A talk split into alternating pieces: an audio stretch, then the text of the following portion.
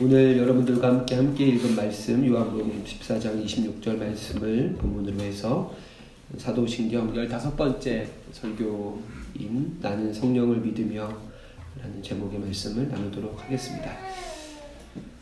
어, 비전 헌금에 대해서 먼저 잠깐 말씀을 드린다는 말씀을 나누겠습니다. 어, 아까 광고에서도 말씀을 드렸지만 지난 주일에 공동체를 위한 비전 헌금에 많은 분들이 사랑과 정성으로 참여해 주신 것에 대해서 다시 한번 감사를 드립니다. 예상이라는 말이 맞는 표현인지 모르겠지만 그보다 훨씬 많은 금액이어서 마음이 따스했습니다.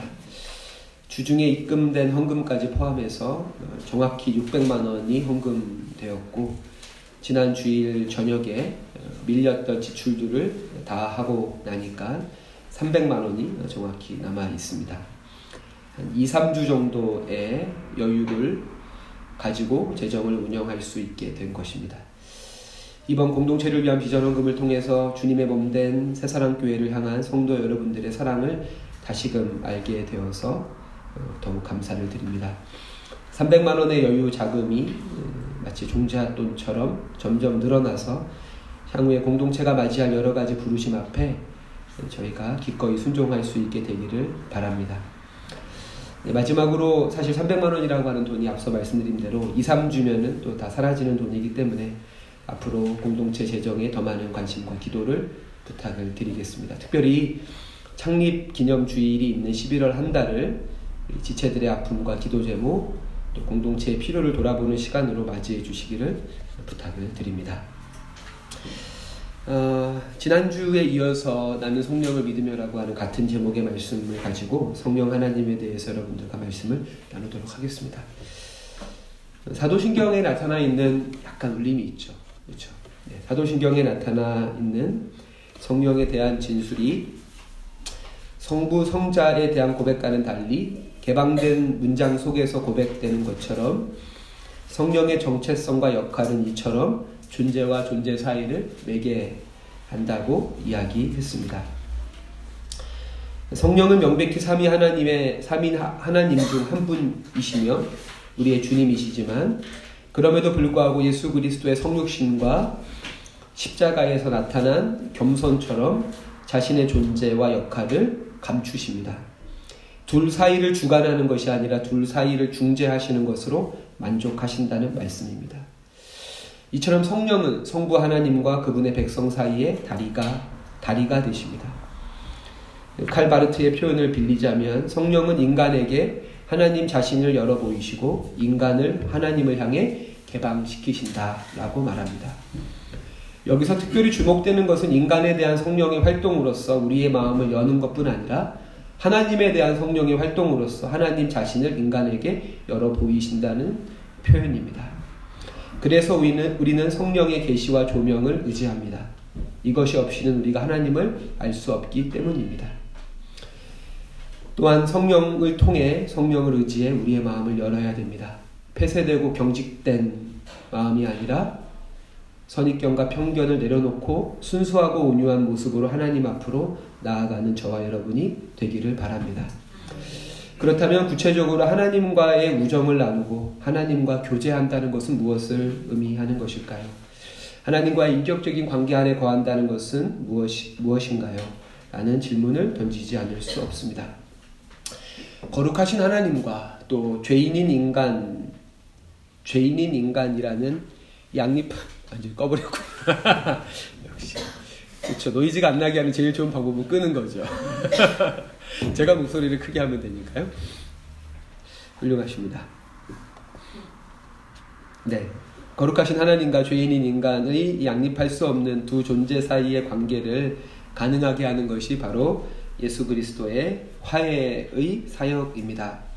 바로 예수님은 이 일을 위해서 성육신하셨고 십자가에 죽으신 것이죠.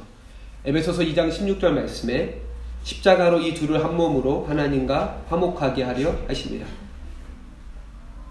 원수된 것을 십자가로 소멸하셨다라는 말씀이 있습니다.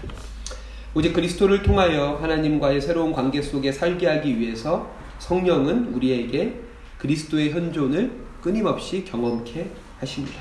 오늘 본문의 말씀이 바로 그것이죠.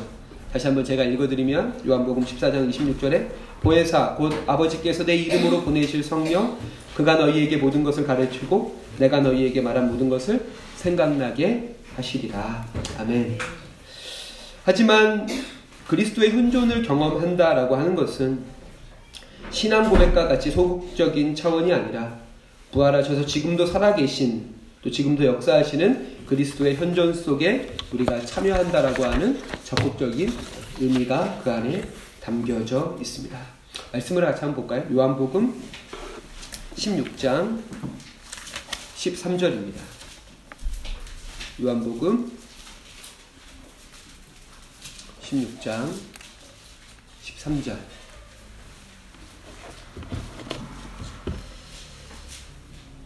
제가 광고 때 미처 말씀을 못 드렸는데 오늘 그 최혜지 자매가 예배에 함께하지 못했는데요. 어저께 갑자기 다리에 깁스를 하는 바람에 예, 예배에 함께하지 못하게 됐다고 된다고 연락이 왔습니다. 예, 연락해 주셔서 위로해 주시고 또 힘낼 수 있도록 기도해 주시기 바랍니다. 요한복음 16장 13절 같이 한번 읽을까요? 시작. 그러나 진리의 성령이 오시면 그가 너희를 모든 진리 가운데로 인도하시리니 그가 스스로 말하지 않고 오직 들은 것을 말하며 장래일을 너희에게 알리시리라.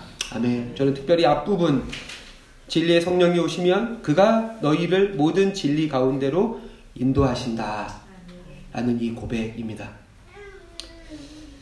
음, 결코 이 고백이 어떤 신앙 고백에서 성자에 대한 신앙 고백의 의미를 가르치는 것은 아니겠죠. 그가 우리를 모든 진리 가운데로 인도하실 것이다. 그리스도의 현존 속에 참여하게 하실 것이다. 라고 하는 것이죠. 성령은 어둠으로 가득한 세상 속에서 빛을 보게 하시고 거짓으로 가득한 세상 속에서 진리를 깨닫게 하십니다. 그리고 우리를 그 빛과 진리 가운데로 초대하셔서 그 길을 걷게 하십니다. 방금 우리가 읽었던 요한복음 16장 13절에 인도하신다라고 하는 헬라어가 호게데오라고 하는 단어인데요. 바로 이 단어의 뜻이 길을 보여주신다라고 하는 그런 의미입니다. 바로 십자가에서 죽으신 예수, 그리하여 하나님께서 다시 살리신 그 예수를 보게 하는 것이죠. 그렇기에 성령은 예수의 영이라고도 이야기할 수 있습니다. 이것은 구약의 절기들을 제정하신 하나님의 목적과도 일치합니다. 구원의 결정적 사건인 십자가는 구약의 출애굽 구약 출애굽의 유월절과 짝을 이루고 성령 강림은 오순절과 짝을 이루는 것입니다. 유월절 어린 양의 피로 파라오를 굴복시킨 열 번째 장자의 재앙에서 시부리 백성이 보호를 받은 것처럼 유월절 사건의 본체이신 십자가에서 흘리신 예수의 보혈로 우리는 사망의 저주로부터 해방되게 됩니다. 유월절을 통해 파라오로부터 해방되고 가나안을 향한 행진을 시작하게 되었고 그로부터 오순 50일 뒤 광야 초입인 시내산 앞에서 하나님과 이스라엘 백성이 언약을 체결하고 언약 백성으로서의 삶의 내용이 남긴 율법을 수여받은 것을 기념하는 절기가 바로 오순절입니다. 이처럼 성령은 하나님의 말씀을 그의 백성에게 계시하심으로써 그 백성이 자신에게 부여된 삶의 여정을 거룩한 순례자로서 살아가게끔 하시는 것입니다. 그리고 그 율법이 이제 그리스도 안에서 완성되었고 이제 예수의 영이신 성령은 우리를 진리 즉 예수의 현종 가운데로 끊임없이 인도하십니다.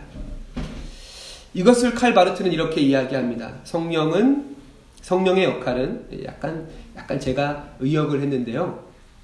어, 책에는 사실 이렇게 안 돼 있는데 그 책의 번역으로는 제가 충분히 이해가 안 돼가지고 제가 다시 좀 몇 가지 말을 덧붙였기 때문에 혹시 이 책을 보실 분이 교의학개론이라고 하는 책을 보실 분이 있다면 어, 목사님이 책 인용을 좀 다르게 하셨는데요 라고 이야기 하는 것에 대한 변명입니다. 혹시 보실 분도 계시기 때문에 성령의 역할은 다름 아니라 말씀과 인간에 대한 특정한 관계이다. 오순절날 성령의 부어짐은 그리스도로부터 인간으로 향하는 어떤 운동에 관계된다. 그리스도께서 인간들에게 숨을 내신다. 숨을 내쉬며 성령을 받으라고 말씀하신다. 이는 인간의 그리스도의 말씀과 사역에 대한 참여이다. 라고 이야기합니다. 여기서 무엇보다 중요한 것은 성서를 지식으로서 학습하고 이해하는 것이 아니라 성서를 통해 오늘 우리의 역사 한가운데 펼쳐지고 있는 예수 그리스도의 현존과 하나님 나라에 참여하는 것입니다.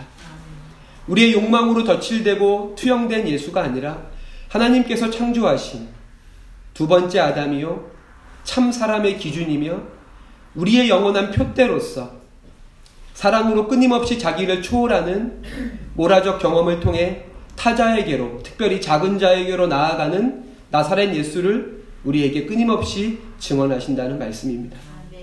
증언하실 뿐 아니라 우리가 능동적으로 그 예수의 삶에 참여할 것을 요청하십니다. 성령께서는 오늘도 우리에게 이 예수의 현존을 경험케 하십니다. 예수 그리스도의 역사적 사건을 끊임없이 우리의 삶 속에 현재화 하십니다. 성령께서 증언하시고 가르치시는 예수 그리스도의 현존의 핵심은 무엇일까요? 그것은 단연 그리스도의 십자가입니다. 지난 주 중에 종교개혁 501주년을 기념하는 날이 있었습니다. 마틴 루터는 501년 전 1517년 10월 31일 95개조 논박을 비텐베르그 대학 교회 정문에 게시함으로써 교황청으로부터 이단으로 단죄될 위기에 놓이게 됩니다. 사실 루터는 그런 정도의 일을 예상하지 못했거든요. 이때부터 루터는 본격적으로 자신의 신앙과 자신의 신학을 담, 담금질 하게 되는데 그렇게 해서 태어난 것이 루터의 십자가 신학입니다. 2018년 1월 달에 교황청과의 종교 재판을 앞두고 마틴 루터가 하이델베르그에서 자기와 생각을 함께하는 수도원의 수사들을 모아놓고 종교 토론을 한 후에 나름의 그 회의의 결론을 발표하는데 그 결론이 이것입니다. 오직 십자가만이 우리의 신학이다. 사실 이것은 지금도 마찬가지지만 당시의 신학적인 조류에 비춰봤을 때 완전히 어긋나는 것이었습니다. 그러나 루터에게 십자가는 만물의 시금석이요, 신앙의 핵심이며 우리의 인식과 우리의 경험을 담, 담금질하는 도관이었다라고 말합니다. 그렇게 굳이 말하자면 성령의 임재 속에 있는 사람은 예수님과 닮은 사람입니다. 김기성 목사님은 사도신경 강에 본인이 쓰신 오래된 세길이라고 하는 책에서 성령을 받은 사람들은 좀 무섭다. 성령을 받았다고 당당하게 말하는 사람들이 일반적으로 좀 무섭다라고 말하면서 많은 은사를 받았다고 해도 그에게서 예수를 느낄 수 없다면 그는 유사품이지 정품은 아니다. 라고 이렇게 이야기합니다.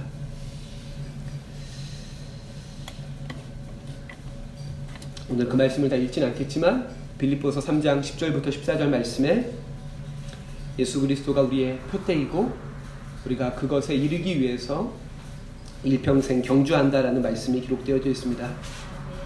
그리스도의 죽으심을 본받고 그의 부활에 참여한다는 것은 그 말씀 안에서 이미 없고 이룬 것이 아니라고 바울은 말합니다. 그것은 그리스도의 형상을 입는 것입니다. 그리스도의 현존에 참여하는 것이고 더 나아가서 감히 말씀드리면 우리가 그리스도의 현존이 되는 것입니다. 조금 더 구체적으로 예수를 담는다는 것이 무엇일까요? 나라는 존재 속에 그리스도의 사건이 현재화될 때 나타나는 증거가 무엇일까요? 그것은 바로 자유입니다. 고린도서 3장 17절에 주는 영이시니 주의 영이 계신 곳에는 자유가 있다. 라고 바울은 이야기합니다. 물론 여기서의 자유란 진리를 행할 자유, 정의를 행할 자유, 평화를 이룰 자유, 무엇보다 사랑의 존재가 되는 자유를 말하는 것이죠. 그래서 칼바르트는 이렇게 말합니다.